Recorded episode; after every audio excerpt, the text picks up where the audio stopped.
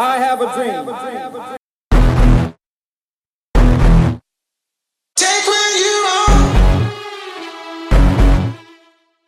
අයිබෝන් හස්ලස් හැම දෙනාම නැවතතාව පිළිගන්න හසල් ලයි් පොඩ්කාස්ට එක අලුත් එපිසෝඩ් එකට අද මේ පිසෝඩ්ඩේ ජොයින්න ලයින් මාතෙක් චරිත් බණ්ඩාරයි. අද අපි කතා කරන්න කොහොමද ඕස්ට්‍රේලියාවේ ප්‍රොපටි ෆලිපිං නැත්තං ගයක් හදලා කොහොමද ප්‍රොෆිට් ඇත්තියාගෙන විකුණන්නේ? සහ ඒක බිස්නසයක් විදිර කරගෙන යන්න කොහොමද? ඒ ඇතිවෙන ප්‍රශ්න සහ ගැටලුවට මුණ දෙන්න කොහොමස සාර්ථකව මේ වැඩි කරගෙන යාමේ හැකියාව කොහොමද ලබාගන්න කියලා තමා මේ එපිසෝඩ්ඩෙන් කතා කරන්න. අහල බලන්න. ඔගලන්න ගොඩක් වැදගත්තේවි අනාගතයට ජයන් ජය. නිජල්තයි දැම් මේ සෙකන් ටයිම් එක මේ පොඩ්කාස් දෙකට එකතන මොකද වෙන දිමදස දැන් කොරුණ ලොක් ඩව් ගතිවරයි කොම වැඩගටිතය ලොකු වෙනස නෑවල්ලදි ශේපය කරගෙන යනවා. ඒවල් ඉතිං ලොක්ඩවන්න ඉවරච්ච කන හොඳ ඉතින් ඉවරයිකොට ඉවරම නෑ කොමත් නැම්බර් විසි හතර විතර වෙනකල් ඉතින් ටිකක් දේවල් තින රෙස්ට්‍රික්ෂන් එක්ති නමුතිතින් ඇතරම මේ හරි ප්‍රමාණයක රිවරච්ච ගැන ලොකු දෙයක් ඉති අනිවාරෙන් අනිවාරය දැන් අද අපි කතා කරන්නයි කොහොමද මේ ගයක් ගෙවල් විකරන හසල් එක. නැත්තම් කොහොමද මේ ගයක් හදලා ඔස්ට්‍රේලියාවල කොහොමද ප්‍රොපටික සෙල් කල්ලා ප්‍රොෆිට්ටල් ලබලා ඒක බිස්නසයක් විදිර කරගෙන යන්න කොමද කිය දැන් අපි ඉස්සලම් පටන්ගමවාගේ දැන් මම අලුතැන් මේ වැඩේ පටන්ගන්න කෙනෙන්න ඉස්සල්ලා මට තින පස තමා මයිගාව සල්ලි කොච්චරක් තියෙන් ඕනද මේ වගේ දෙයක් පටන්ගන්න ඇත්තර මල්ලි මෙහෙමයිද ඕක ගොඩක් කෙලාවට ප්ලෑන් එකක් තියෙන් ඕනේ. ඇත්තරම අපි මොකක්ද කරන්න යන්න කියලා. ඇති ඇත්තරම ප්‍රොපටි බිස්නසයක් එකගැන හදල විකුණනවානං ඇතරම පටන්ගන්නවා නම් ඉතිං ඔයාට සාමාන්‍යෙන් කැපිටල් ප්‍රමාණයක් තියෙන්න්න ඕනේ. දෙට් එක සර්විස් කරන්න පුළුවන්ගෙන ඉතින් ඒක ඩිපෙන්ඩෙන ඔයාගේ ඇෆෝඩ බිලිටිය අනුව. ඉතිං සමහරක් වෙලාවට 20% විතර තියෙනනම් ප්‍රජෙක්් එකින් ඇත්තරම හොඳයි. එම ඇත්තදි 10% ලින් උනත් පටන් ගන්න පුළුවන්. නමුත් ඒකට කොස්ට එකක් කියන එල්ලෙමයි එකක්. ඉතිං ටෝටල් ප්‍රජෙක්් එකින් කොස්ට එකින් සිරවිස්සක ප්‍රමාණයක් අපිට දාගන්න පුළුවන්න කොස්ටෙක් ගොඩා කඩු කරගෙන වැඩේ පටන් ගන්න පුළුව ඉගැන්නේ ප්‍රජෙක්්ගේ ටෝඩල් කොස්ට එක ඉතර හන්ඩ තවසන්න මයිගාව දහදාහක් කර විසිදාහක් කර තියෙන මට පටන් ගන්න පුළුවන්නෙ ඕ ඇතරම සාමාන්‍ය අපි ලක්ෂ පහක විතර ප්‍රජෙක්්ට ගත්තොත් ලක්ෂයක් එකයි දහයක් වගේ අතේ තියෙනවන වැඩේ කරන්න පුළුව පුළුව එතර ඉට අඩුවෙන් තියලා කරන්න පුළුවන්ද නැත් අපි කෙනෙක් ලක්ෂයක් නෑ නමුත් පණහක් වගේ තියෙන්නේ. එම කෙනෙක්ට පුළුවන්ද නැත්ත අපිතුම 100% ෆයිනන්ස් කරන්න පුළුවන්. 100% ෆයිනන්ස් කරන්න ටිකක් අමාරුයි. ඔයා ස්මෝල් ස්කේල් එක ඉන්නන 100% ෆයිනන්ස් කරන්න පුළුවන්. ඔයාට තව මොකක් හරි සිකලිට එකට තියලා Uh, ලෝන් එකක් ගන්න පුළුවන. ගැන තවයාගේ ප්‍රයිමරි රෙසිඩන්ස එක තියෙනවනම් හෙමනැත්තං ඔයාගේ තාමොකක් හරි ඇසෙට් තියෙනවනම් එක බැංකුවත් එක්ක තීරණය වෙනවා. ඔයාට කෝමද ලෝන් එක ස්ට්‍රක්ෂ කරන්න ඕන? ති ඇත්‍රම එක ෆයිනන්ස් බ්‍රෝක කෙනෙක් මාර්ගෙන් ගන්න විදි සාමාන්‍ය අපි ගයක් ගන්න විදිටම uh, ගන්න පුළුවන්. පාට ඉක්විටි තියෙනවනම් ගෙදර ඉන්න ගෙදර ප්‍රයිමර් රෙසිඩන්සගේ වන තවට තව ඉන්වස්මන් ප්‍රපටිස් තියෙනවන හමනත්තයි මොනහරි ඇසෙට්ස් තියන්න පුළුවන්නන් සිකරිට uh, එකක් විදිහට ඒක හමහා කරගන්න පුළුවන්. හරි. දැන් අපිහිතම දැන් හරි. මං සල්ලි ටිකක් මයගාව තියෙනවා හොයාගත්න පුළුවන් වුණ. ද අපි ඉස්සල්ලමය පටන් ගන්නේ අපේ ස්ටෙප් වන්න එක. ස්ටෙප් වන්න එක තමා ලෑන්් එකක් හෝනිදිේ දැන් කොහොමද අපි ලෑන්් එක දැ මේ ලෑන්් එක තම තෝරගන්න. මේ ලෑන්් එක පික්කරගත් තියෙන ක්‍රයිටීරියක මොකත් ඇත්තර මල්ලි සබබ් සැනලයිස් කියන එක තමයි ඕකේ ප්‍රොපටි ඉන්වස්මන් එම නැතව හදලා විකුණන එකේ තියෙන ප්‍රධානම දේ. ඉති එතකොට හොද ඔස්ට්‍රලියාව තියෙන 15,000 සබබ්ස් හරිද? එතකොට ඔයාට කරන්න පුළුවන් ඒරියා එකේ දේවල් වෙන්නත් ඕනේ ඕකේ තියෙන්න්න ඕනේ.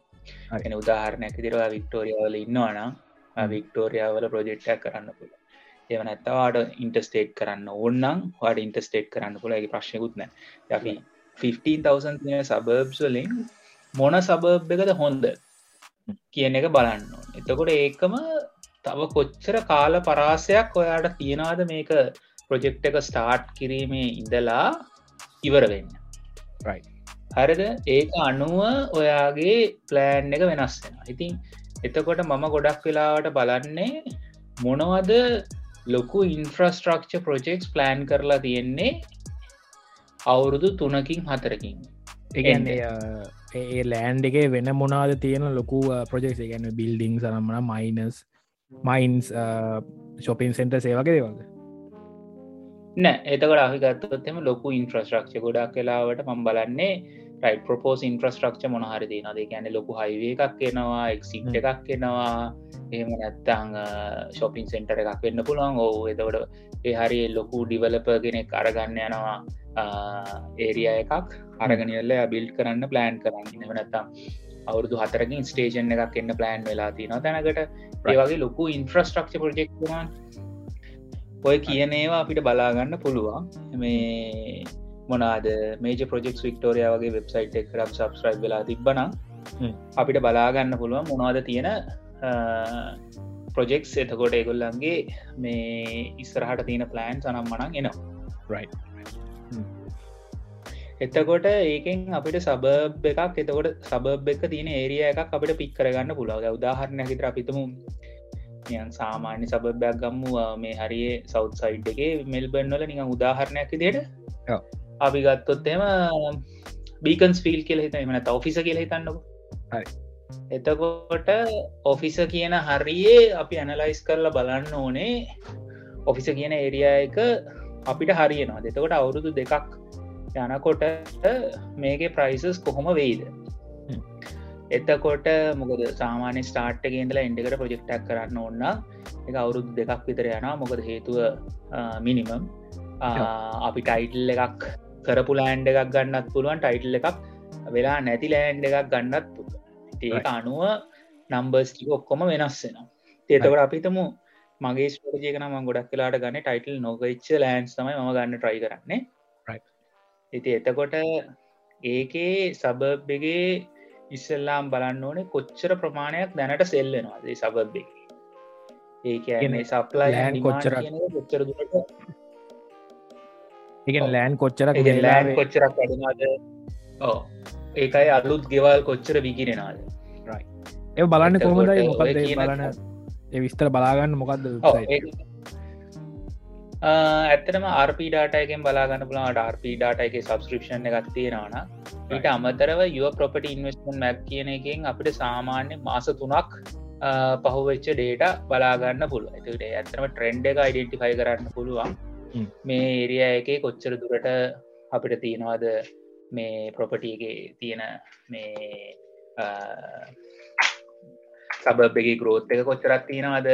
එතකොට මොන වගේ කට්ටියද මේ සබබ් එක ඉන්නේ? එතකොට ඒ වගේ කියන ඩේට ටික ඇත්තරම අපිට හරි වැදග මොකද හේතුව අපි මුකුත්ම දන්න ඇති සබබ් එක නම් කරන්න යන්නේ ඔව්. ඒ සබබ් ගැන පොඩි රිසර්ච් එකක් කරලා බලන්න නම් මේ සබබ්ගේ මොන මොනවද තියෙන කොයි වගේ කට්ටිය දින්න මේ සබබ්ගේ. එතකොට ලාස්ට් පිය මන්සල මොනාද වෙලා තියෙන. එතකොට මේ සබබ්සල වේකන්සි රේට්ස් මොනවාද එතකොට නම්බර් of සේල්ස් මොනවද මේක වෙලා තියෙන. එතකොට මේක කටිනිවස්ලි ග්‍රෝවෙන ඒරිය එකක්ද හෙමනැත්තා මේක ඩවන්් වෙනවාද. එතකොට මීඩිය මැඩටයිස් රෙන්ට් එක කොහොමද? ලාස් මන්සල මොනාද වෙලා නොය කියන දත්ත ඔක්කොමටි අපිට ගන්න පුළුවන් ගොඩක් කියලාට RP ඩාට එක එමත්තම ඉන්වස්මන් පොපටි මැකසින එක කියනකින් පොඩි පොඩි ඒරියකින් ගන්න පුළුවන්. ඒකම කොයි වගේ ගෙවල්ද මේ හරි මූ වෙන්න කියලා. කියන්නේ කාමර හතර ගෙවල්ද? කාමර තුනේ ගෙවල්ද.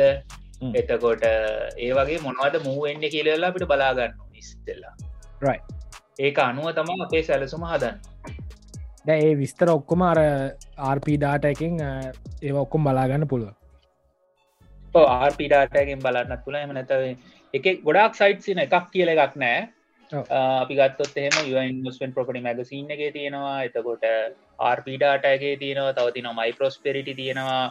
ගොඩක් සයිටස් තියන මට කියන්න පුළුවන් කැනෙ ඔන්ද සේල්ස්.කො එතකොට ඒ වගේ ගොඩක් ස්කම් රිසර්ච් ඔය වගේ ගොඩක් සයිටස් මම් පාවිච්චි කර හරි. එතකොට ඒක අනුව එහම නැත්තන් යාට ඒව නැත්තං අපිට ගත්තොත් එහෙම API වගේ මැගසිීන් එකක් ගත්තොත් එහෙම API මැගසිීන්ගේ ප්‍රොප කියන ප්‍රොපටි මැගසින්ස් තියෙනවා.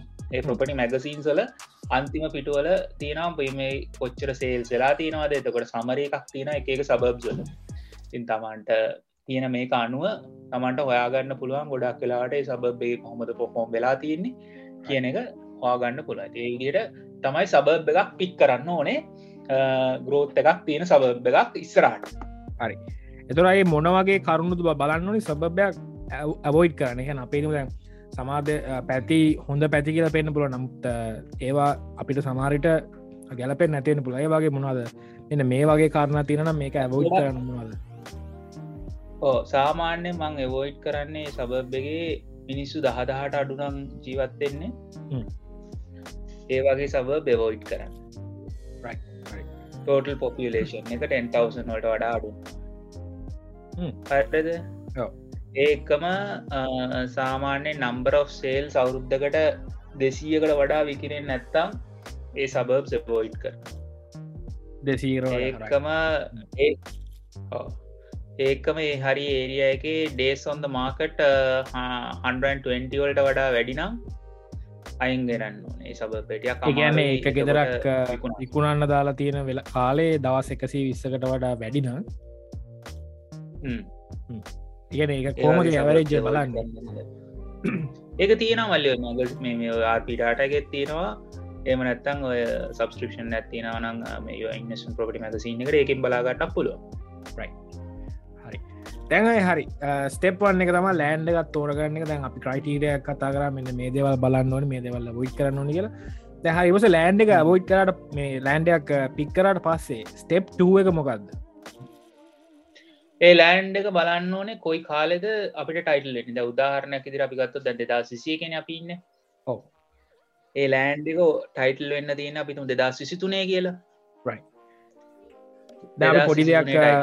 මඟයට බාගන්න මේ ටයිටල් වෙන කියල අය කල්නු පාචර මොකද මේ ටයිටල් වෙනවා කියලා කියන්න? එක හඟින්නට පොඩක් කිය ටයිටල් වෙනවා කියලා කියන්න මල්ලි ගොඩක් කලාවට දැන් ඩිවලප කෙනෙක්ගෙන් තමයි අපි ලෑන්ඩ් එකක් ගන්න.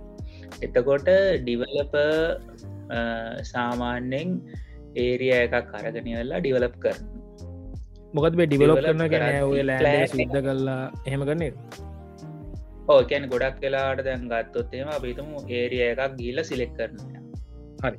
අපිතුම අක්කර දෙකක් ලෙක් කරා කියලා උදාහරණයක් ඉදිරි හරද. ඒ අක්කර දෙකේ ඉන්ෆ්‍රස්ට්‍රක්ෂයනවා ඒ ගැන්න අපි ගත්තොත්තේම බ්‍රවන්් එකක් එනවා ප්ලේරිය එකක් තියෙනවා ගාඩන් එකක් තියෙනවා.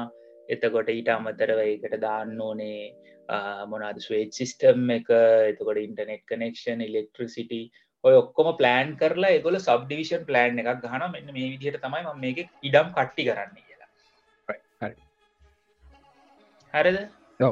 ඊට පස්සේ ඉඩම් කට්ටි කරාට පස්සේ ගොල්ල ප්ලෑන් එක දානවා කවන්සිල් එකට. ඇපරුවල්ල එකට.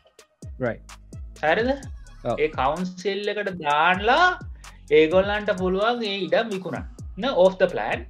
සබ්ජෙක්ටු මේක ටයිටල් වෙනවා කියලා ඒකට අපි ඩිපොසිට් එකක් තියෙනවා. පොඩි ගානක ඩිපොසිට් ඇත්තියලා අපිට ඉටම බැති පොඩි රිස්ක එකක් තියෙන ඒවස ටයිටල් වේද නැද ගන්න නමුති ටයිටල් නොනොත් ඩිවලප අනුව අපිට සල්ලි අප හම්බෙනවා. ඒ කොහොම දයිද එතකොට- කියෙන් ශුව කරන්න බැරි නං ඒක මට හම්බෙන කියලා ටයිටල් එක. ඒ කොහොමද? ම හරියටම සීට සීයක්ම කියන හරිද මේ මේක ටයිටල්ල මට හම්බෙන ඒම කියන්න පුළුවන්ද නෑ මේමයි ඒකට ඇවිල්ලෙල්ලා අපිතම දැන් ලොකු ඉඩමක් කියලා. අක්කර ඒක ඉඩමක් කියන්න ඒක කඩනාව කෑලි Right. තකොට එක දෙක තුන හතර පහ හයහත නමේ දහය කියලා කැඩුවා. ඔයා ගන්නවා පලවෙනි කෑල් උදාහරණයක් ඉදිරේ දන්නකෝ හරි. ඒක තමයි ප්ලෑන් එක. ඉති එතකොට කවන්සිල්ලකින් කියන මොනාහරි අවුලක් වෙලා එතකොට ප්ලෑන්්වල අප්සෙට් එකත් තිබ්බොත් එහෙම ඔන්න ඒගොලො රිජෙක් කරන එතකොට ඒක තමයි එක සබ්ජෙක්ටු ටයිට්ලින් කියලල එගොල දෙන්න. කන්ට්‍රක්් එක සයින් කරන්න එහෙම. හරද? එතකොට 95%97% අනිවාරදි ටයිටල් වෙන මොකද හේතු එල්ල ඔක්කොමල කරන්න ඩිවලපස්ලා එක්ස්පිරියන්ස් ඩිවලපස්ලන එතකොට පොඩි චාන්සකත් තියෙන එකන්න කවන්සිල්ලගේ තියෙන ඩිසයින් ගයිඩ් ලයින් සනුව පොඩ්ඩක් වෙනස් වෙන්න පුළුවන් සමහරදවා එතකොට අපිතමු ටයිටල් එකේදී මම ප්‍රපෝස් කරන්න ඉන්නවා මන්ටයි බ්ලොක් වන්න එක ගන්න. ඔයා බ්ලොක් ටුව එක ගන්න ලෑස්තිලා හිටිය කියන්නකෝ. එතකොට ටයිටල් වෙන්න වෙන කාලෙ වෙනකොට ඔයාටයි මටයි බ්ලොක් දෙක හම්බෙන කොච්චර කාලයක් යනද ටයිටල් වෙන්න? එක එක කවන්සිල්ලකින් කවන්සිල්ල එකටයි. එතකොට ඔයාට හම්බෙන ඩිවලප අනුව එක ඩිපෙන්ටෙන සාමාන්‍යති අවුරුද්දක් දෙකක් විතර යනවා සමහරක් ඒවා. සමාරක් ඒවා ඊට වඩා කාලයක් යනවා. ඊට අඩු කාල්ලකට යන්නවත් තියෙනවා. දැන් හරි. ඇදමට පසගේ පැත්තින දැන් පලවෙනි වසතම දැ මේ ටයිල් එක අපිට හම්පෙනකං ඔය ලෑන්් එක වැලිුව එක ඇප්‍රිසිේට් නොද ඩිප්‍රිසිේට් නොද එක එක අනි පස්සම මේ අනි පස තම දාය ඩිවලොප කෙනෙ ගැන කතා ගන්නවා කවුද හොඳ ඩිවලොපර්ස්ලා ඉන්නේ සහ මේ ඒගොල්ලන්ගේ මොකද පපස ඩිවලප කෙනෙ කියන කවද කියලා පොඩ්ඩක් අපට කිය ඔය ප්‍රශ්න පොඩ්ඩක්. එතකොට ලෑන්ඩ එක අපිෂේට්න දෝ සාමාන්‍යෙන් ඉතින් ජෙනරල් ප්‍රක්ටිස් එක මොගක් හරි ගැන ප්‍රොපටි සාමාන්‍ය ඉතින් අවුරුත්තත් දෙකත් තියෙනකොට තවා දන්නවා එක වැඩියනවාන අනිවා එතකොට ලෑන්ඩ එක කැප්‍රෂේට් වෙනවා අනිවාර්ය එති එතකොට එක මෙහෙමයි. එක ඩිපෙන්ස් ෆයිනන්ස් එතකොට ගොඩාක් තත්වල් තියෙනවා ප්‍රොපටි මාකට්ටෙක් ගැන කතාකරොත්යම මේ ගුඩ යනවද පල්ල යනවද කියන එක තීරණය කරන්න. අපි අවුරු දහයක විතර කාල පරිච්චේදයක් දැන් ඔස්ට්‍රලියාව ගත්තු තැන ලයිස් කල්ල බැලුව තිරින් කොහොමත් උඩයන අටනට අපි ඒක ඕල්වේ සුඩයනා කියලලම කියන්න නමුත්තිරින් පොඩි පොඩ් ඩවන්ටන් සින පට ජෙනරලි මේ උඩ යන මේකක් තමයි තියෙන් ඉතින් ඕ එතොට ඇප්‍රෂේට් එනවා ඉති අපි ඒවනට ඇප්‍රෂේට් වනාට අපි ගන්න ප්‍රයිස් එක අද ප්‍රයිස් එකට තමයි ප්‍රපටිය ගන්න. අයගෙන් දැ මේ ටයිල්ල ඩැම කියලා ඒක අයිල තාම අයිති නෑනේ නෑ. ටයිටල් නැතුව ප්‍රපටියක් අයිතින්න නෑන අපි ගන්න නෑ ප්‍රපටි ඇතරම එක ඩිපොසිට් එකක් තමයි තියන්නේ. මේක ගන්නවා කියලා ෆීච ඩේට් මේ ටයිටල් වුණා සබ්ජෙන බුක් කරනවා වගෙන ම ගන්න ඉන්න කියල බුක් අඩ්වාන්ස් ඇදනවා රයි ඕ ඊළඟට මොකක්ද ප්‍රශ්නය? ඩිවලොප මොකද මේ ඩිවලොප කෙනෙක්ගේ පපස්ස එක? ගැත ගුලු මොකක් දෙගුලු කොමද හොඳ ඩිවලොප කෙනෙක් වාක ඩිවල්ලප කෙනෙක් කියලා කියන්න ඇත්තටම ගොඩක් වෙලාවට ලොකු ලෑන්් එකක් අරගෙන ඒරිය එකක් ඩිවලප් කරන කට්ටිද උදාහරණයක් ඉදර ස්ටොක්ලන්් කියන්නේ ලොකු ඩිවලප කෙන ඒ වගේ ගොල්ලන්ගේ ඒක ස්ටේට්ස් තියෙන ගොල්ල ඩිවලප් කරන ඒගොල්ල ලෑන්ඩ් එක ගන්න කොට ඒගොල්ල ලෑන්ඩ් ගන්න එතකොට ඒගොලන්ට කවන්සිල්ල එකෙන් ගන්න පුළුවන්. එතකොට ඒ වගේ මොනාද තව ප්‍රයිවට් කට්ටියගෙන් ලෑන්් ගන්න පුළුවන්. ඒක ඒගොල්ලු ගන්නේ ලොකු ලෑන්් එක ගන්නවා ඒක ඒගොල්ලන්ගේ බිස්නස් එක. අරගනිවරලා ඒක හදනවා ඒගොල්ලු ගොඩාක් ඉන්ෆ්‍රස්ට්‍රක්ච එතකොට මොනාද ඒවාටික ඔක්කොම ශොපින් සෙන්ට සොක්කොම ප්ලෑන් කරලා තියන්නේ ගොල්ල පාරවල්. ගොඩත් දේවල් කවන්සිල් එක ප්ලෑන් එකත් එක්ක ඒගොල්ල මේ මේවා කරලා තමයි මේ ඒ දේවල්වලට ඇග්‍රිවෙන්න දැන් අයි ආරි ඒවාගේ සා දැන් අයි දැන් ඉට පස්සේ අපි දැන් හරි. සකන් ස්ටපේ තම ටයිල්ල ඇප්ලයි ගන්න ඉට පස්සේ අවුරුද්දත් දෙයක් අපිට කවන්සිල්ලකෙන් ඇපරුවල්ල ගෙනකම් කියලතින හරි තර්ඩ් ස්ටප් එක අපිතුම හරි. අප කවන්සිල්ලෙන් කිව හරි. ලෑන්් එකට ලෑස්ති. ඊට පස මොකද තර්ඩ් ස්ටප් එක වෙන දවා ලෑන්ඩක් ගන්න ඊට පස මොකද තන හටවෙන්න ඉති ඇත්තරම මල්ලි දැන් ලෑන්ඩ එක ගන්න කලින් ගොඩාක්ම දේවල් තම දැන් කටරක්ට ඉවන් සයින් කරන්න කලින් අපි දැනගණ්ඩෝනේ මේ ඩීල් එක කරන එක වර්ද නැත්ත ඒක ප්‍රොෆිටබල්ද ගොඩාක් ගොඩාක් අය ඕක මගාරණ ස්ටෙප් එකත් තමයි ඇත්තරම ඩීල් එකට කලින් ප්‍රොෆිට් එක දන්න. ඉති එතකොට ඕක තමයි ගොඩාක්ව ඩීල් ප්‍රොපටි හදන කට්ටිය තොට ෆෙල්ලන්න තියෙන ප්‍රධානම හේතු එතකොට ඒකෙදී මමනං කරන්න මුලින්ම ගත්ත ගමන් ලෑන්් එක කොස්ට එක දාලා බලනවා. තර බිල්ඩ එක කොස්ට එකත් පිතුම සාමාන්‍ය ඇවරේජ්ජන බිල්ඩ එකක් ති නොනේ පැතිවල ඒකට කෝට්ස් දෙක තුනක් කරගන්න කොච්චරක් විතන යමාද කියලා සාමාන්‍ය අපි තුමනි අමුදාහරණයක් විතර පැත්ත යන්නේ කාමර හතරක ගෙවල් කියලා. එතකොට ඒ කාමර හතරේ ගෙවක් හදන්න කොච්චර ගානක් යන අපි තුන් දෙකයි පණහක් කියලා. ගෙදර හදන්න ලෑන්ඩ් ලක්ෂ නැගෙදර. ගෙදර උදාහ. එතවට ලෑන්ඩ් එක අපිතුම ගත්තා කියලා දෙකයි පණහට අරගෙන වෙල්ලා ඔයාට දෙකයි පණහකුත් ගියා කියලා ප්‍රොපටිය හදන්න. යන කොස් එක කියන්නකුණ උදාහරණයක් කලෝසින් කොස් ටොක්කොමත් එක තාව විසි පන්දහත් කියන්නකුණ දල වශයෙන්. Right. ඇටලිස් ඔය ගෙතර පහයි පණහට කරන්ට් මාගට්ට එක යන්නේ නැත්තා ඇටලිස්ට කරන්ට මාගට් එක ෆියච මාගට් මේ කතා කරන්න. කරන්ට් මාගට් එක පහයි පණහටවත් යන්න නැත්තා පය වගේ ඩීල් එකට අත තියෙන එක තේරුවන්න මොකද නැත්තම් පාඩුවේ? ඔව් එති එතකොට විසි පන්දාහත් හතලිස් දහක් අතර උඩින් යන්න ඕනේ කරන්ට් මාගට්ටකි ඒගෙන අයියා බලනකොට තියෙන අය බලනකොට ප්‍රොෆිට් මාජින්න එක අඩුම ගාන හතලිස් පහ හතලියට වඩා වැඩි වෙන්ඩෝන විසි පහත් විසි පහත් හතලියත් අතර තියෙන්නවන කරන්ට් මාගට ප්‍රයිස්ේ කඩිෂන් කරන්ට් මාගට කඩිෂන් හරි එතකට මල්ලි මෙම ඇතරම කරන්ට් මාකට් එක බලන්න දැන් ඔයා ගිල්ල බලන්න ඕනේ සයිට් එක. ද ඔෆිස කියන සයිට් එක ගත්තාම ලාස් සේල්ස් වෙලා තියෙන ලාස් සෝල් ප්‍රයිසස් තියෙනවානේ. ඔව්. කාමර හතරගයක් කියකට යන්න කියලා. අපි බලන්න.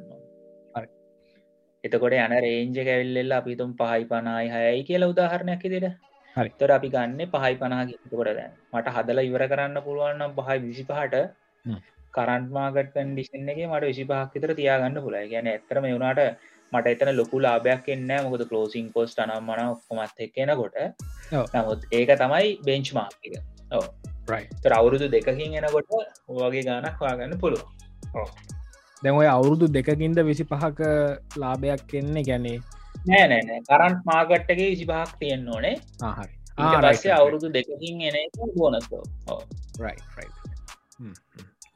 ඒගැන විසි පහක මාජීනයක් නැතුව තේරුවන්නෑ ස්ටාර්ට් කරලා.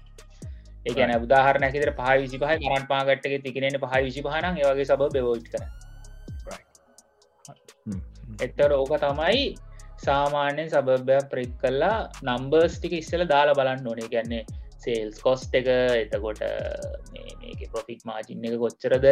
ඔය කියනාවගේ අපිට ටෙම්පලේට් ති ටෙම්පලේට් කරගෙන බිල්ලන් සෙල්ලගේ අපි දාලා බලන්න ඕනේ කොච්චර අපිට ප්‍රොෆිට් මාජින්න තියෙනද පොසිබල් ඩිල්ල ගත්ත ඒක අනුව තමයි අපි ඩිසයිට් කරන්න එක කරන්න පුළුවන්ද බැරිතික දෑමට තමයි ප්‍රශ්න නම්බ දැන් ඔය අපි දැන් ඔය ප්‍රොජෙක්් එක හරි අපි හිතමු දැන් දැනට මේ කරන් මාගට් එකෙත් අපිට විසි පහක් මිනිමම් ප්‍රොෆිට්යක් දියන්න පුළුව අවුරුදු දෙකකින් තම ඔයා ටාගට් කරන්න විකුණන් නමුත් අපි හිතමු මේවා අවුරු දෙයන්නතු මේක හදල තවයා අවුරුදු පහක් විතර තියාගෙනන්නා කියලා. පහක්කරි හයක් කරි අපිතුම ඔයාව ගෙදර ජීවත්වෙනවා කියලා. එතකොට. ඒවා එහෙම කරයිද? ඇත එහෙම කරොත් අපිට වැඩි ගානකරතාව විකුණන්න පුළුවන්ද? පොඩ එකක් කියන් එක ඩිපෙන්ස් මල්ලිතේ සබබෙන් සබ ඔව විකුණන්නත් පුළුවන්බේ එතර අර අලුත්ගයක් විකුණන වගේ නෙවෙයි. ඔයා ටිකක් පරණගයක් තමයි එතකොට විකුණ රයි කවරාත් පදිංචි වෙලා නැතිගයක් නෙවෙයිවා විකුණන්නේ. විකුණන්නේ පදිංචෙලා හිටපුගයා එතොර එක ප්‍රයිස් එකට එෆෙක්ටනනේ ප්‍රයිසකට ෆෙක්ටෙනයි නමුත් ඒක මෙහෙම දෙයක්ත්තින ඒගේ සමහර ඉතිං ලෝන්ටර්ම් බලද්දි දැන් ඔයාට අරං කරන එකයි ඉන්වස්මන්් පර්පස් එකයි බිස්නස් පර්පස් එකයි ඔය ඔක්කොම ගත්තාම ඔය ජාතික ජාති තුනක් ඔය කතා කරන්න. ඒකැන්නේ අපි ගත්තොත් එම මම කරන්න බිස්නස් එකට හදල විකුණන එක වෙනයි. එක බිස්නස් එක. මට ඉන්න ගත්තොත් ඒක වෙනම කැටගරි හැරද? එතකොට ඔයා අරගෙන රෙන්ට එකට දෙනවනම් ඒක වෙනම කැටකරි මේක තුන් තුන්ගොල්ල මේ කාරණ තුනා ඕ ඔය කාරණ තුනක් තම අපි දැන් ඔය ඔය කතා කරය පොඩි දේ ඇතුළේ හරිද? එතකොට ඒ කාරණා තුන අනුව ඩම්බස් ටික හදල බලන්න ඕනේ කොහොමද නම්බස් අපිට වැඩ කරන්න කිය හ්ම්. right. මොකද අපි තමන්ට ඉන්න එකක් ගන්න ඕන ඒක ටැක්ස් ප්‍රමාණය වෙනස්. එතකොට ඔයා හදල විකුණනන ඒක ටැක්ස් ප්‍රමාණය වෙනස්. එක ඒක වෙනස්. ඒවත් හිතන්න ඕනේ. එතකොට ඔය ඔක්කොම දේවල් තියනවා ඔතන හිතන් අප අනිවරෙන් ටැක්ස් කන කතා කරමු. දැන් හරි දැන් ප්‍රොෆිටබල් කියලා කියමු. දැන් අය නම්බස්ටේ ක්‍රංච් කරනවා. හරි. දැ මේක කරන් මාගට්ටගේ ම විකුණු මට මිනිමම් 25ක පොෆිට් ඇත් තියෙන හරි. ද ඊට පස්සේ දැන් අය ලෑන්ඩ එකත් දැන් ටයිටල අයට තියෙන්නේ. ද ලෑන්ඩෙක් ගන්න ඉල්ළඟ ස්ටප් ත්‍රිය එක පොඩ්ඩයි ප්‍රසෙස එක පොඩ්ඩක් කියන්නවා කොච්චර කයි විදන් කරනවාද? ස්ටෙප්ත්‍රියක තමයි ඇතරම ගොඩක් කලාවට බැංකුවට ඒ ලෝන් ඩොකිමන්ස් ටික දුන්නහම ටයිටල් එක රිලිස්සෙන කියලකිවහම ඔයාට තියෙන්නේ ඩිපොසිට් එක අපිතමු 10පසන් තිනවා නැත්තන් 20පසන් දම්ම කියලා. ඒ ලෑන්් එකට ලෑන්් එක ඉස්සල සෙටල් හරිද අය ලෑන්ඩ අපරන් ගන්නවල් ඕ අප්‍රන්් කියන්නේ බෑක් ලෝන් එකින් තමයි ගන්නේ. නමුත්තිරින් එක ගන්න ඕන ලෑන්ඩ එක ගන්න තොට ලෑන්ඩ් එක සේල් එකට විතරයි අපි ස්ටෑම් ඩියටි ගෙවන්න හරි. එක තමයි එක ඇඩ්වාන්ටේච්ච එකත් තොට ලෑන්ඩ් එකක් විතරයි අපි ගන්න. ලෑන්ඩ් එකට හදන එක තමයි ඊළඟට කරන්න.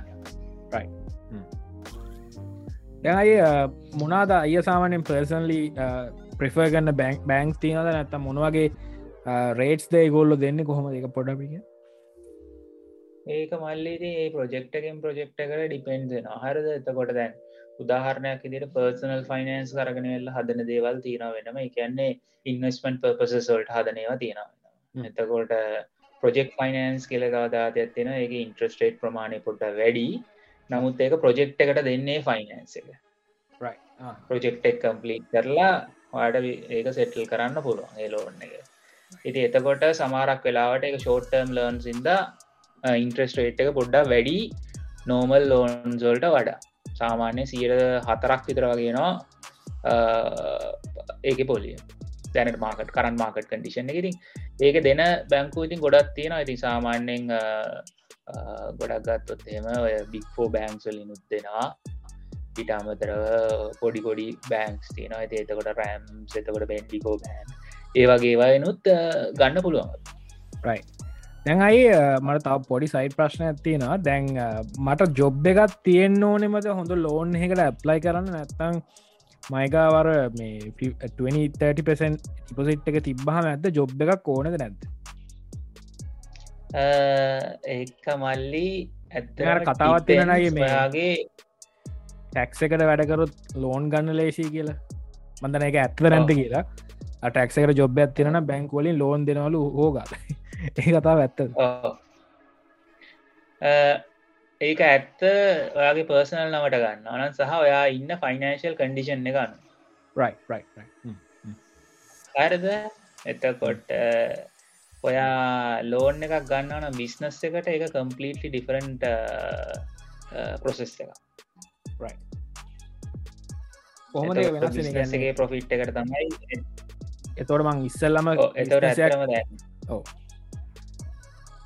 ඕ එතකොට දැන් ඔයා සාමාන්‍ය ඉස්සෙල්ලාම බැංකුවට එක පරූ කරන්න. උදාහරණය විතර ප්‍රජෙක්් ෆයිනන්ස් ගන්නවා නම් අපි ගන්නේ ප්‍රොජෙක්් එක එතකොට ඔයා ගැරන්් කරනවා රයිට් මම දානවා 30 නැතන් 20 වටව පසන්ටේජ් එක. ඒකට බැංකුව ඇග්‍රි වෙනවන බැංකුව දෙනවා සිකරිට එක තියාගෙන මේ සිකරිට එක ඇති. මම ට ෆුල් ෆයිනන්ස එක දෙනවා මේ හදල විකුණන්න හැබැයි වා පර්සනලි මොහරි තා මොහකර සිකරිට එකක් තියලා වට ගන්න පුළුවන්ගේ මොක දෙක ෂෝට්ටම්න ඔව අයිදැන් අයිට වසය දැන් අපි දැ ලෑන්් එක ගත්ත දැන් ඕකේ ඊට පස්සේ ලෑන්් එක ගන්න කලින් මල්ලිය ඇතරම දැන් ඕක සෙටල් වෙන ස්ටේජ්ජකට කලින් අපිට එනවා ඉංජිනීරිං රිපෝට් කියල එක එතකොට ඉංජිනේරිං රිපෝට් අපි ඇත්තරම අනිවාරයෙන් බලන්ඩුවනේ මොකද ඉංජිනේරිං රිපෝට්ක ඔයා බිල්ල කෙනෙක් හොයනවනම් ඒ ගැන්න ප්‍රපටික බිල් කරන්ඩ වා බිල්ලට දීලල්ල ප්ලෑන් එකක් ඇඳගන්න ඕන. ගේ ප්‍රපටිය හදන්න ලෑන්් එක සෙටල් වෙන්න කලින් ඉංජිනීර් රිපෝට් එකයි ප්‍රාගේ කාල. ඔවු ඉංජිනේර් රිපෝට් එක ෆ්‍රී ඇති එතකොට ඉංජිනේරෙන් රිපෝට්ට ගෙනවා අපිට ඇතරම ඩිවලප එක දෙනවා. ඒකන්න ලෑන්් එක මොනාද තියෙන්නේ එතකොට ස්ලෝප්ස් කොච්චරද? ඒ කියන්නේ ඔය කියන කතන්දර එතකොට එක ඊස්මන්ට් එනවද? එතකොට මොනවාද තියෙන කෑලි බෑලි? එතකොට ට්‍රොප් එකක් තියෙනවාද ලෑන්් එක?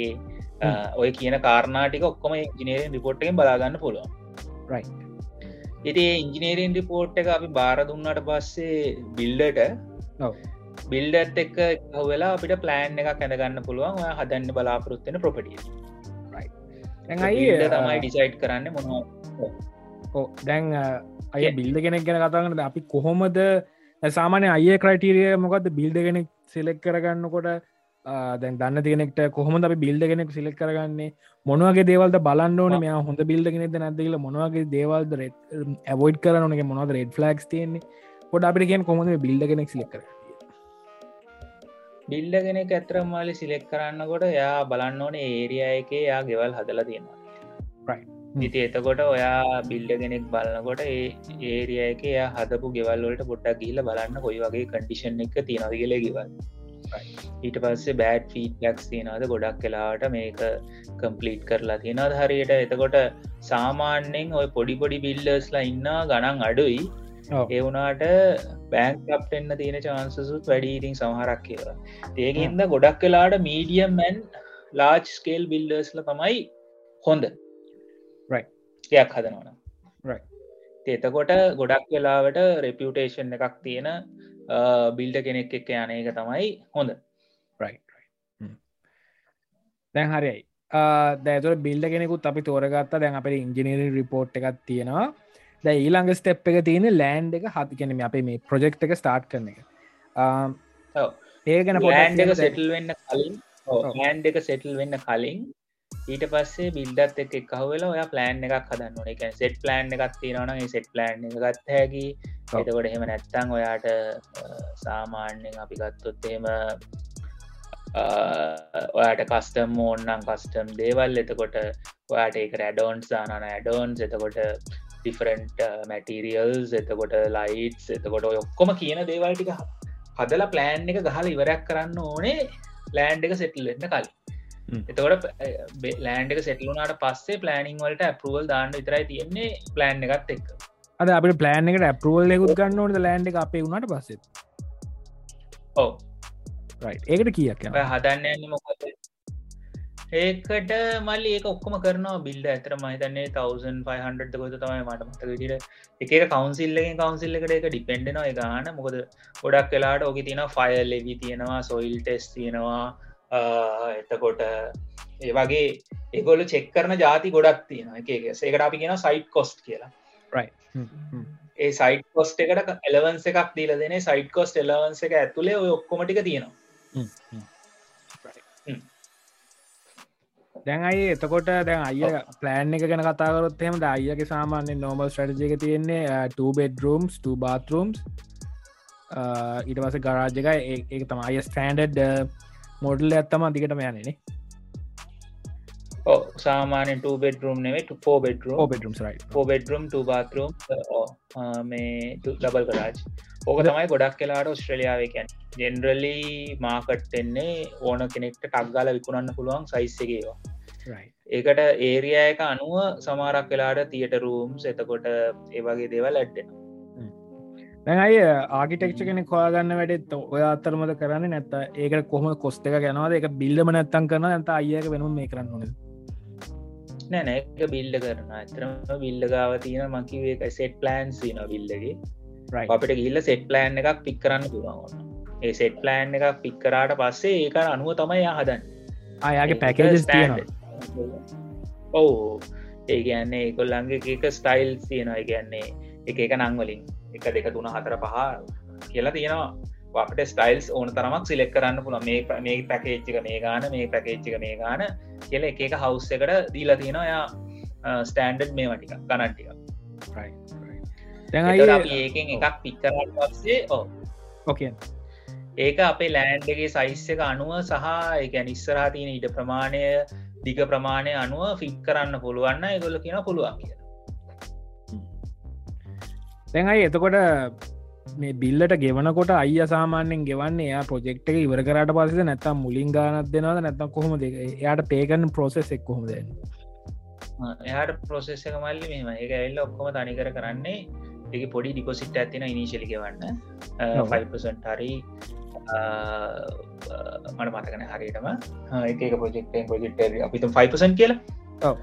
ඒ ඕන ඉස්සෙල්ලාම කන්ට්‍රක්් එක සයින් කරට පස් ඒක අපි ඩිවලපත් එක් මෙසොරවේ බිල්ඩත් එක කරන්නේ සයින් කරට පස්සේ අපි ගෙවන්න ඕන ඩිපොසිට් ඇතින නිශල් ඩිපොසිට් එක. ඒක ගෙව්වට පස්සේ ඉතුරු ඒවා ඔක්කොම ඉන්නෝයිසස් ඉන්නෝයිස් පයි ඉන්නෝයිස් බැංකුවෙන් තමයි ඒක සෙටල් වෙන්නේ. ආයක කෙලින් බැංකුවට මේ. කරන්න ඕනෑ. බැංකොට්න එක අපිට එන්න ඉස්සෙල්ලාම.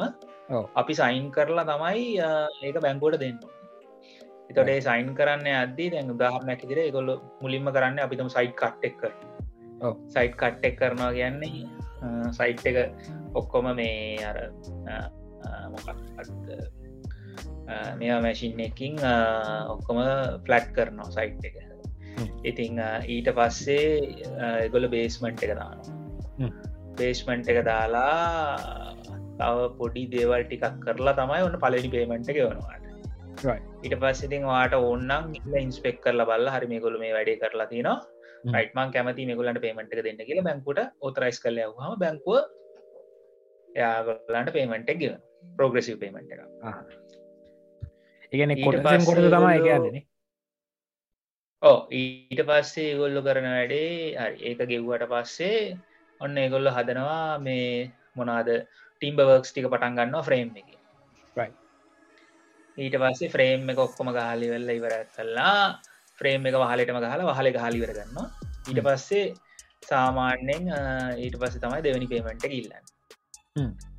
ඊට පස්සේ තුන්ගනි පේමෙන්ට් එකට එනකොට ෆ්‍රේම් එක ඔක්කොම ගහලිවර ඊට පස වටේ බිත්ති පැදලා ඒටික ඔක්කොම කරලා අ, ඇතුළත් සෑන්ඩ ප්‍රමාණයක් හදලා එකැන ඇතුළ ඉන්ටීරියටිකක් හදනවා කන්ටෙන්ට්ස් නැතුව.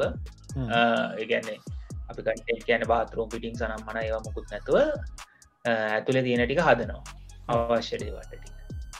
ඊට පස්සේ ඒක හදලිවරලා එගොල තා පේමටක් හ්ම්. ගන්න ඊට පස්සේ සාමාන්‍ය එකැන එක ඔය මං කියන්නේ එක එක බිල්ඩ අනුව ඩිපෙන්ඩෙන ප්‍රෝගසිව පේමන්ස් ප්‍රමාණය සහ ගන්න විදිිය එතකොට ඊට පස්සේ අන්තිම පේමෙන්ට් එක තමයි කම්පලිෂන් පේමෙන්ට් එක ඔක්කෝම ෆිටිංස් ටික ඔක්කෝම දාලිවරලා ඔන්න වාට ඔකපන්සි සැටිවිකට් එකත් එක්ක ඔයාට යතුර බාර දෙන්න දවස තමයි අන්තිම එක තැඟයි ඒගොල්ල පමින් ඔව්. පමින් සහ ඉලෙක්ට්‍රික් වැඩ ඒවත් කරනවද නැත ඒව වෙනම. ඒ මෙම වාට ඒ කන්ට්‍රක්ටෙක් ගහනක අනුව තමයි වාට එක ඩිසයිට් කරන්න පුල වාට අවශ්‍ය නැත්තන් ඒ කොල්ලන්ගේ සර්විසස් ඔයාට අවශ්‍ය නැති දේවල් අයින් කරන්න පුළන්න උදාහරණයක් ඉතර මම හදන ගොඩක් ගෙවල්වල මම ෆෙන්ස් එක දාන්නේ නෑ ඒ බිල්ලකින් ඒකම ඩ්‍රයිවේ දාන්නෑ බිල්ලකින් ගාඩ්න එක හදන්න ඒ? ඇරෙන්න්න අනි ජෙනරල් ඔක්කොම දේවල් ටික කරනවා.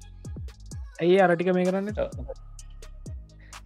එඩි කරන්න ඇත්ත මල්ලි ගොඩක් කලාට එගොලන්ගේ ගාන වැඩි. ඒකොල්ලු එක්ස්ටර්නල් සෝස සහය කරල තමයි ගොඩක් ඔය ඩිවලපස් සල් බිල්ඩස්ලා කරන්නේ. ඉතිං ඒක හින්දා ගොඩක් කලාට ඒක අපි කරගන්න එක ඇතරම වෙන සබ් කන්ට්‍රක්ටස් ලට දීලා ඉට වැඩි ලාබයි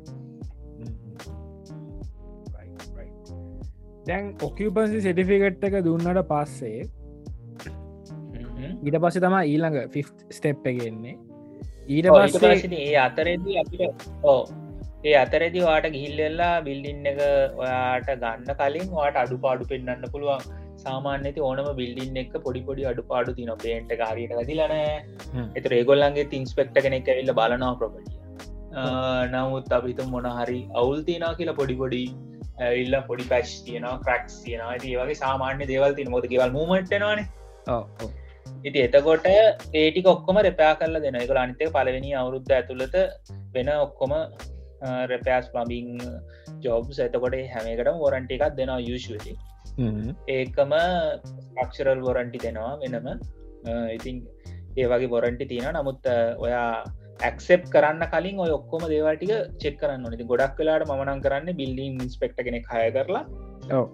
ප්‍රපටියක චෙක් කරනවා. මේක ස්ටන්ඩඩ් කන්ඩිෂන් එක තියෙනවාද එම නැත්තන් අය අප වරගුලට කතා කරන්න ඔය එම නැත්තයිකලට කියන මේ තම අඩුපාඩු මට අන්තිම පේමට දෙන්න ඉතිහක් නෑ මැටික් හදල දෙන්න කියලා. එම අදලද නැතිවෙලා එතකොට ඒගොල්ලෝ හදලා. දැකිනලා එහෙමනම් වෙල්ලා නැහැ තාම. ඕ එහෙම කියන්න බැහැ එක මොකද හේතුව එල්ලෙල්ලා කැනේ අන්රීසනබල් දේවල් නෙවේ ඉල්ලන්නේ. කැන්නේ අපි ඇග්‍රි වෙච්ච දේවල්. මම කියන්න මෙහම ගිල්ලෙල්ලා රයිට හරි. ඔයා දාලා තියන දොරවිල්ල මේ දොර මට මේ දොර මාරු කල වෙන දොරත් දාලා දෙන්න කියලල්ලම කියන්න ඒ දොරේ මොනහරි අඩු පාඩුවක් එම නැත්තම් පේන් පැල්ලමක් එම නැත්තං එක චිප්පෙලා හයි කරද්දි. ඔය කියන කාරණාටි කරන්නේ ප්‍රශ්න තියෙන්නේ. ඒවා හයිලයිට් කරහම ගොල අනිවාරයෙන් කරන්න දැන් හරි. දැන්වන්න අපි ඔක්කොම කරා දැන් ගෙදරත් හරි දැන් ඔකපසි සටිෆිකට් ඇදුන් ආයි මේ මේ ප්‍රොජෙක්් එකට සාමාන්‍යෙන් කොච්චර කාලයක් යනද ගෙදර හදන්න කොච්චර කාලයක් යනවා?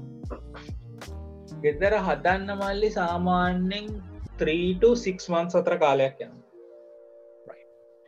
ලෑන්් එක තියාගන්න අවුරුද් දෙකයිට පස තව 6 මන්ස් ගෙදර හදන්න. දැන් හරි. දැන් අපි හරි ඔකපන්සි සටිෆිකට් ඇත් ගත්තා. ඊට පස්ස අය මොකක්ද කර ලාස් ටෙප් එක.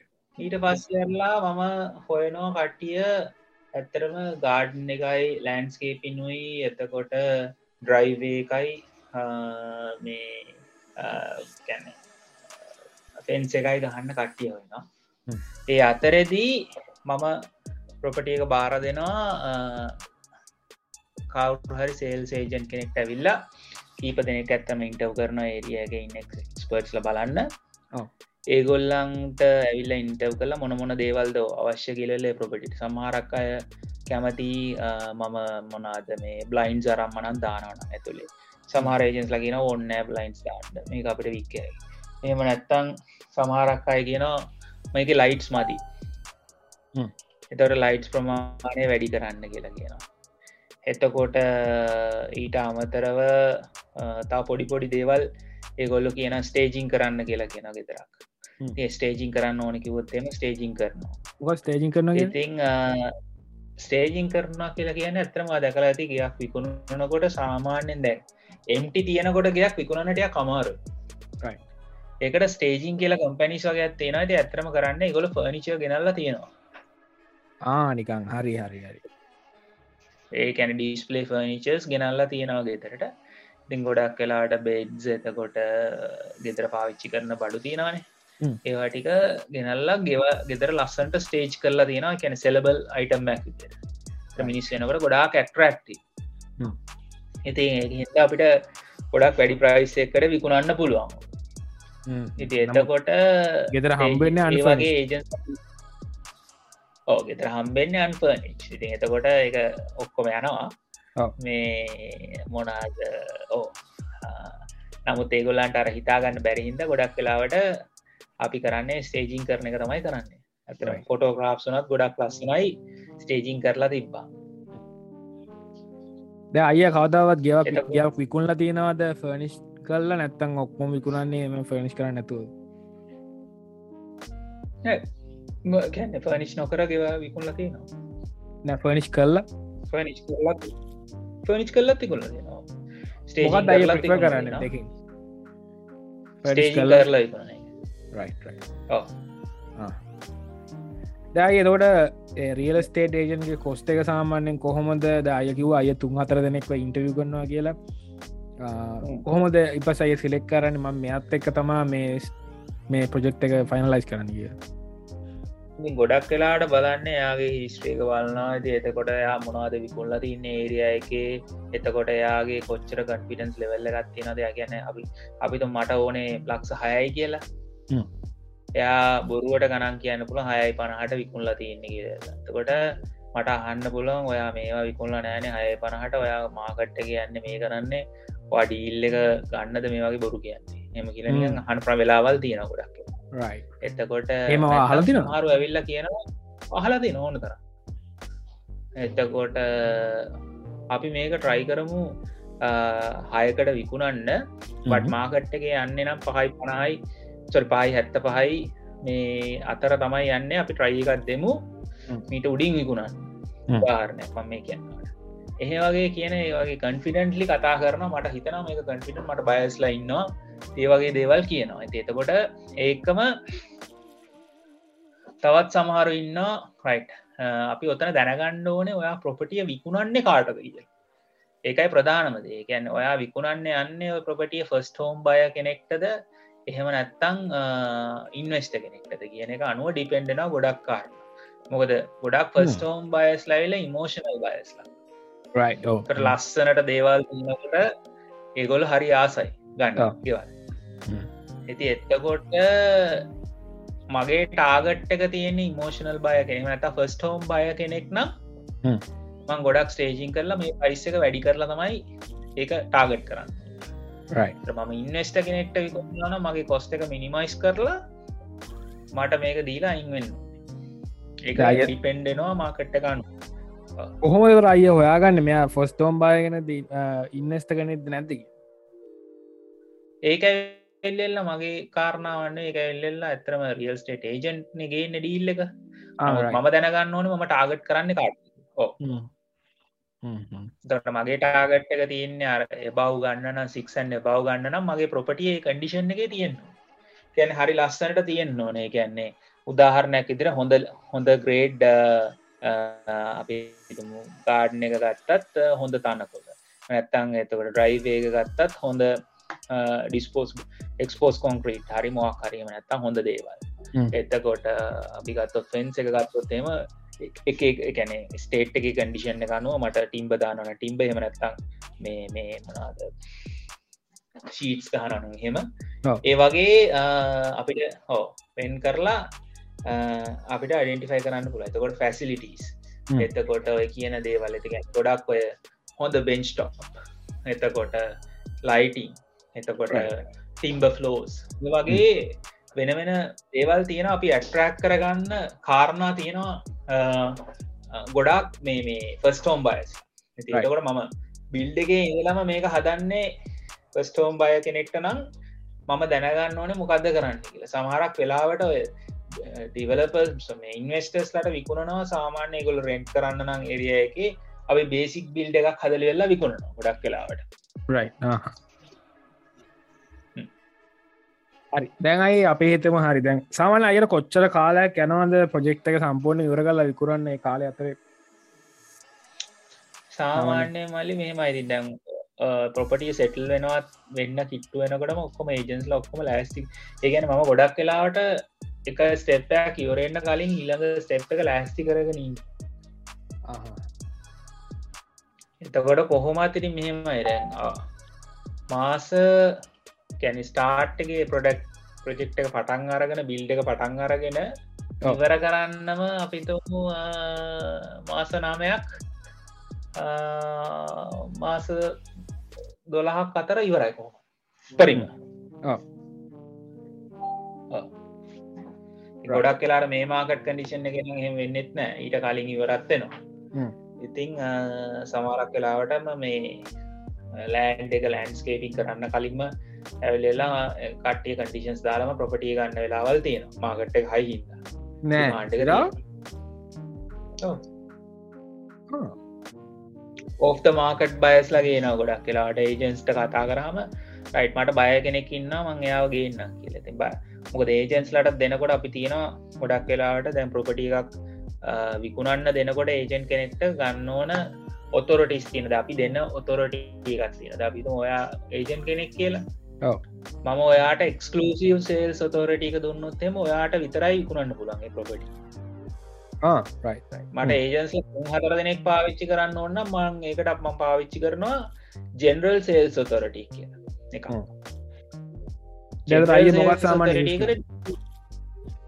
ප්‍රොපටිය එක ඔක්කොම හදල ඉවරෙන් නැත්තං ජෙනරල් සේල් සොතරටික පාවිච්චි කරන 30 ඩේස් ප්‍රොපටිය හදල ඉවර වෙච්චි ගමන් ප්‍රොපටිය එක හදල ඉවරච්ච ගම ඒක හොඳ ඒජන් කෙනෙක් සිලෙක් කරල එක්ස්ලසිව සේල් සොතරටි කර ගන්නට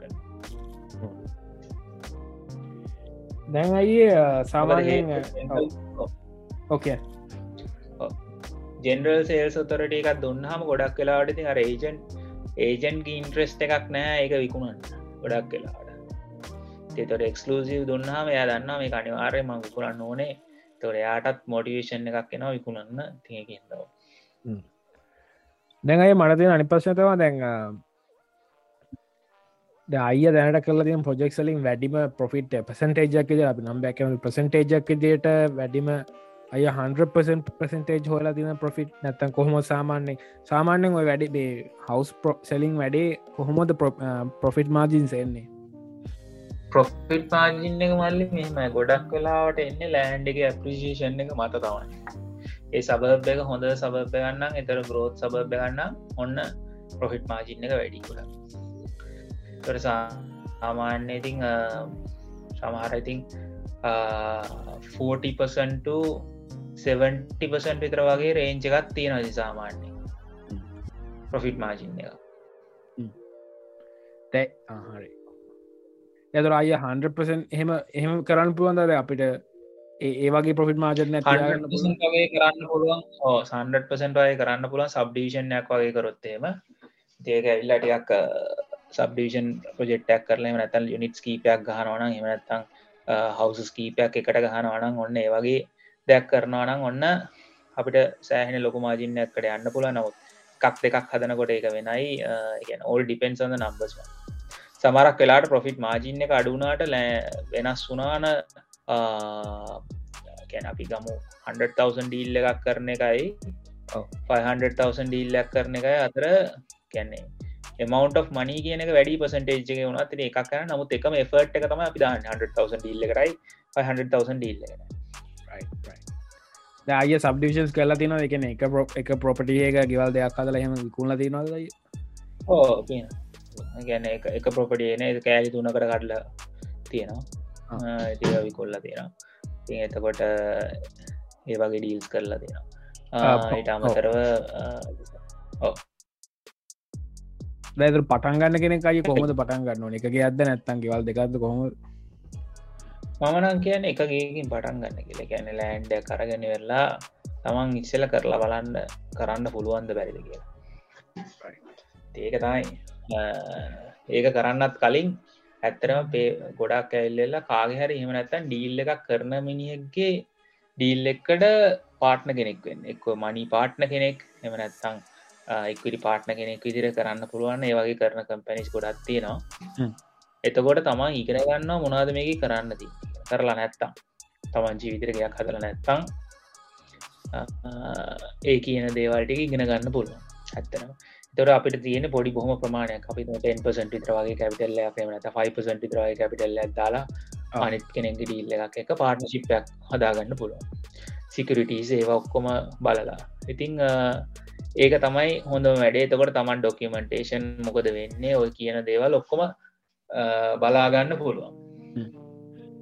දෑලයි තෝට ඒවගේයක් කරන නම් කන්ට්‍රක්කයක් ගහන්න ඕනෙද? ලීග කන්ට්‍රක්කය නැත්තං ඒවයි කන්ට්‍රක්ක ම මල්ලිදේක ලීගල් කන්ට්‍රක්ටක් ගහන්න ඕනේ. තිකොට යාගේ ලීගලයාට ටයි ප්‍රොපටගේ පොසන්ටේජ් එකක් අයිතිය තියෙන් ඕන විකුණනකල්. එතකොට මැනේශ්මන්ට් එක මේගොලන්ට බාර දෙනවා කියල තියන්න ඕන. එක කන්ට්‍රක්ට එකක් ගහන්න ඕනේ. ඒ සල්ලිධානක් කෙනයි මේ බිල්ඩ එක කරන මෙහෙවන පුද්ගලයි අතර. නැත එක කම්පැක්යක් නම් එක වෙනම විදිහකට යන්න. ඇති ඒ විදිහට එක එක සෙනාරය කනුව ඇග්‍රිමෙන්ට් එක ගහන්න සහ පසන්ටේජ්ජ ගන්න දැන් අයි හරි. දැන් අපිකම හරි දැන් අපි ගේත් තිකුණවා.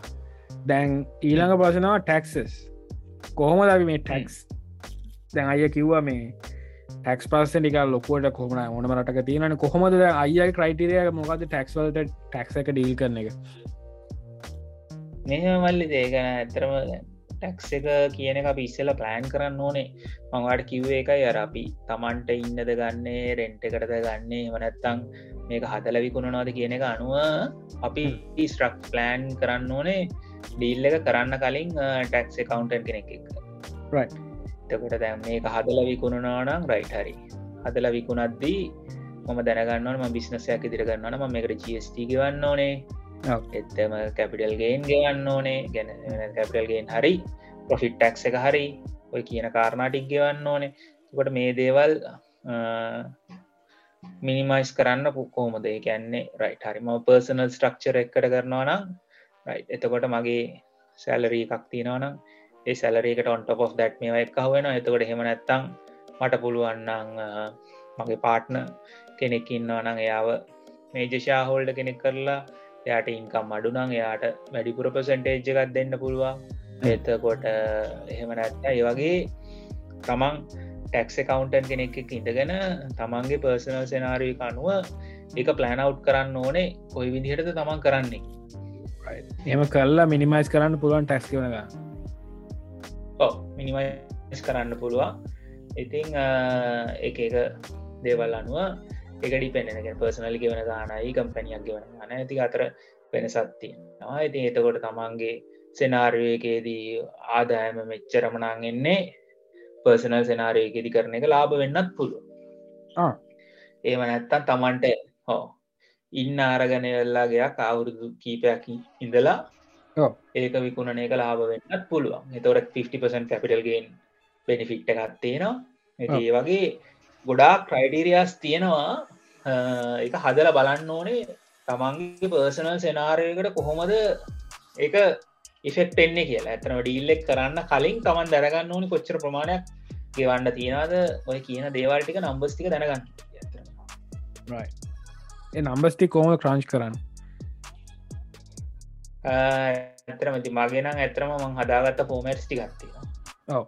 ඒ ෆෝමට් අනුව තමයි මම ඩිසයිට් කරන්න. එතකොට ඒට අමතරව ම ගොඩක් කලාවට තින් චට් එකක් දානවා ගොඩක් කලාට කවන්ටන් කෙනෙක් එක කොච්චර එක්ස්පිරියන්ස් වනත් ඔන්න හෙම ප්‍රජෙක්්ටක් කරන්න යනවා.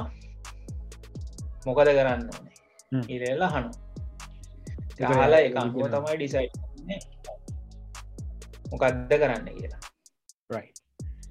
දැඟයි හරි. අවසාන වශය මට අහන්න තියෙන දැන් දැන් හවසිමාගට ගොඩා කොපජුන්ටිස් තිරන දැන්ව අලුතෙම්මගේ කතල විකුරන එක. සමාරය ෆික්සරපස් කරන දැ අයියා ෆික්සරපස් ගැන මොකක්ද අය ගොපිනියන්නේ ෆික්සරපස් කියන හදපු ගයක් කරගෙන එක පොඩිව රෙපෑස් කරලා විකුණ නවතින් රෙනවේෂන් ප්‍රජෙක් රෙනවේෂන් ප්‍රජෙක්ෝ අය ඒවගේ මොන ඒක ප්‍රශ්නයනවල ඇතරම ඒක ඒක ගැටලුවක් නැහැ. ඇතරම රෙනවේෂන් කියන එක ගොඩාක් දේවල් තියෙනවා අපි දැනගන්න ඕනේ. ගැන්න උදාහරණයක් දිට අපි මොන රෙනවේෂන් එකක්ද මේකට කරන්න? ගැන්නේ අපි ස්ට්‍රක්චිලර් රෙනවේෂන් එකක්ද කරන්නේ? කොස්මටික් රෙනවේෂන් එකක්ද කරන්න කියන එක අනුව ගොඩාක් දෙවල් ඩිපෙන්ඩෙන ඒකම ඔයා ගන්න ගාන විකුණන ගාන කෝල්ඩිං කොස්ට එක ඔය කියන කාරණා ඔක්කොම බලපාන ඉතිං එකම ඔයාගේ කැවිල්ගෙල්ලා ඔයා බයිඇන් රෙනවේට ඇන් සෙල් වෙන්න පුළුවන්. එම නැත්තම් බයි රෙනවේට රෙන්ට් හැන් ලේටරෝන් සෙල් වෙන්නත් පුළුවන්. එතකොට ඔය කියන කාරණා අනුව ඔයාගේ නම්බර්ස් ටික ඩිපෙන්ඩෙන ඒකම ප්‍රෙනවේෂන් එකක් කරනවා නම් ඔයා ප්‍රෙනවේෂන් එක අත්‍යවශ්‍ය දේවල් විතරයි කරන්න උදාහරණයක් ඉදිට දැන් ඕක ගැන මට වඩා හොඳටම ඕක ගැන පාටහරි ඉන්වස්ටිගේට් කරන්න ඕන්න ම හයිලි රැකමෙන්් කරනවා චෙරි බාබා රෙනවේෂන් පෝ ප්‍රොපිට් කියලෙල්ලා වෙබ්සයිට් ඇතින ඉතින් ඕන්නන් ගිල්ලෙල්ල බලන්න පුුණ යාගේ චෙක්ලිස් තියෙන ති මත් ඒ කෝස්ෙක් කරලා තියෙන ඉතින් ඒකෙන් ඇත්තරම ගොඩාත් දෙවල් බලාගන්න පුළ කියන්නේ ටයිල්සේම තියෙනවනම් අපිතුම ටයිල්ටික ගලවල හයි කරන්න යනවා. ගොඩක් ලොකු ගාන පරණ ටයිල්ස් නමුත් ඒ ෆිනිශ්යකම අපිට ගන්න පුළුවන් ටයිල් එක ස්ප්‍රේ පේන්් කරලා.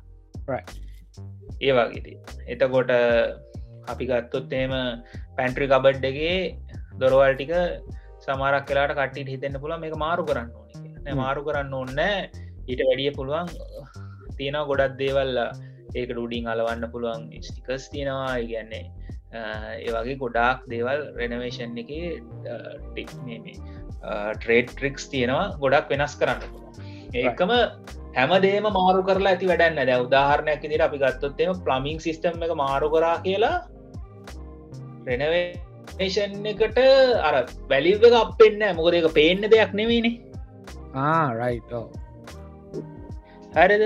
එතකොට නමුත් ප්ලමිං සිිස්ටම් එක හොඳනම් එක වර්කබල් නම් ඔයා එලිය ෆිටිංස් මාරුකරොත් ඔන්න වැලිව එක ඉම්පරුවෙන් ඒ වගේ දේව එතකොට තමන් දැනගන්න ඕනේ කියන මොනවද මාරු කරන්නේ කොහොම දේව ඉෆෙක්ටෙන්නේ එතකොට පේන්් කලර්ස් එතකොට කොයි හරියෙන්ද ඉටගන්න ඕනේ එතකොට දේවල් ඉතින් එකැන් ලයිටිං කියන දේවල් ඉතින් ගොඩක් දේවල් තින අතරම රෙනේෂණයක් කියන්න ඉතින් ගොඩක් දේවල් තියෙන දෙයක්. ඒක වෙනම සබ්ජෙට්ටයක් ඉතින් ඇතරම මෙහම ඕල් ඩිපෙන්න්සන්ද නම්බර්ස් සහ මොනාද කරන්න ඕන කියලෙත් ඒක ඒකරම තව ඇඩ්වාන්ටේජ් කන්න පුලන ප්‍රපටි එකක් වෙනවේට් කරලා විකුණන වාඩ පුළුවන් සාමාන්‍ය වෙන ඇග්‍රිමටයක් යන්න තමන් ගන්නේ නැතුව ප්‍රපටිය එක. ඉන්න කෙනත් එක්ක ඇග්‍රිමෙන්ට් එක්කට ගිහිල්ලා මේ ජොයින් වෙන්චර ජවම් එකක් ගහලා ජොයින් වෙන්ච මැනේජ්මන්ට් එකක් ප්‍රොපටි එකක් විකුණන්න පුළුවන් ප්‍රෙනවේට් කල්ල විකුණන ඒ වගේ ගොඩාක් දේවල් තියන කරන්න පුළුවන් ප්‍රොපටි එකක්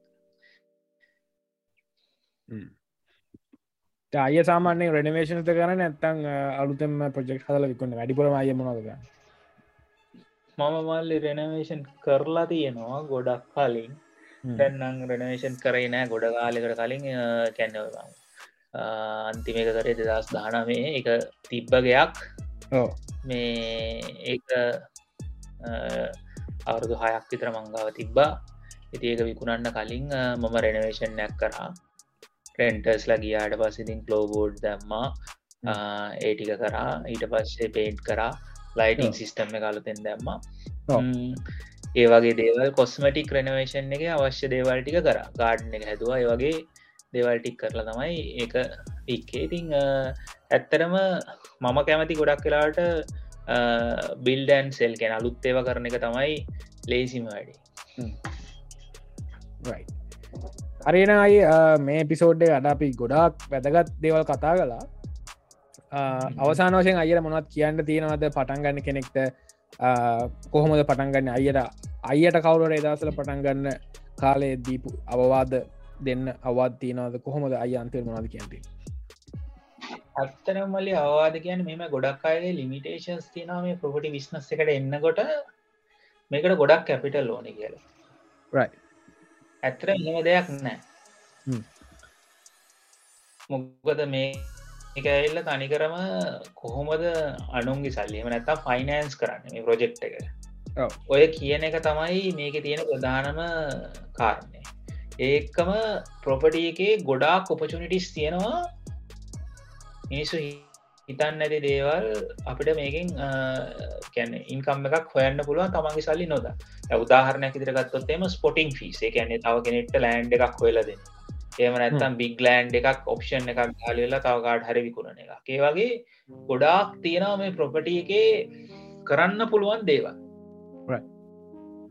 ආරණ ඉති එතකොට මේ කාරණා ඉගෙන ගත්තොත්තේම අපිට ගොඩක් දේවල් කරන්න පුළ ේ මං කියන්න ඇතරම ප්‍රොපටි එන්න ඉන්න කෙනෙක් එමනත්තම් විශ්නසයක් පටන්ගන්න එමනත්ත ප්‍රොපටි ඉන්වස්මට එකට ආසාවත් තියෙන කෙනෙක්ට ඉන්නවන ඇත්තරම ලිමිටේෂන් එකක් හදාගන්න එපා මයින්ඩගේ මට සල්ලි නෑ මේකට ඇවිල්ල බලන්න කොහොමද කියලගේ ඇත්තරම ඉගෙන ගන්න පොට්ටා ඉගෙන ගත්තර පස්සේ ඇත්තරම ගොඩාත් දෙවල් කරන්න පුළුව මතන ඔයත්තන් මේ දවසල පලෝ කරන ප්‍රොපටි කෝස්ස එක ඉතින් වාට මොකද අයලා මට ඇත්‍ර මාසයම මේ මගේ මේ වීස වැඩ ඔක්කොම හරියනකං ඉන්න මේ පියාරක හම්බෙච්ච ගමන හම්බුනොත් මට දැනට තියෙන ප්‍රශ්නය එක තමා ඒක මෙවුණු මට ඇත්තම ට්‍රයි කරන්න ආසයි. මයකතා මේ අනිවාර අයගෙන් තමයි දස ලොක්කොම හගණ්ඩනේ ට්‍රයි කරන්න කාලෙක. නමුත් ඇතර මට ආස ට්‍රයි කරන්න. මට කන්ෆිඩන්ස ඇතින ට්‍රයි කරන්න පුළුවන් කියලා. මංකෝන සල්ලෙත් හදාගෙන යන මගේ කැපිටල්ලෙකුත් මං හදාගෙන යන්න පොඩියට ඕති අනාගත ආසාවත් තියෙනවා. ඇතරම ඕක ඇතරම ප්‍රධානම ගේම එක තියෙන ප්‍රොපටියගේ ඉන්වස්මන්ට මේක බිස්නසගේ ඒක ඩෙට්ටන් ටක්සස් කියන එක තමයි ප්‍රධානම ඇඩ්වාන්ටේජ් එක මේ බිස්නස එක.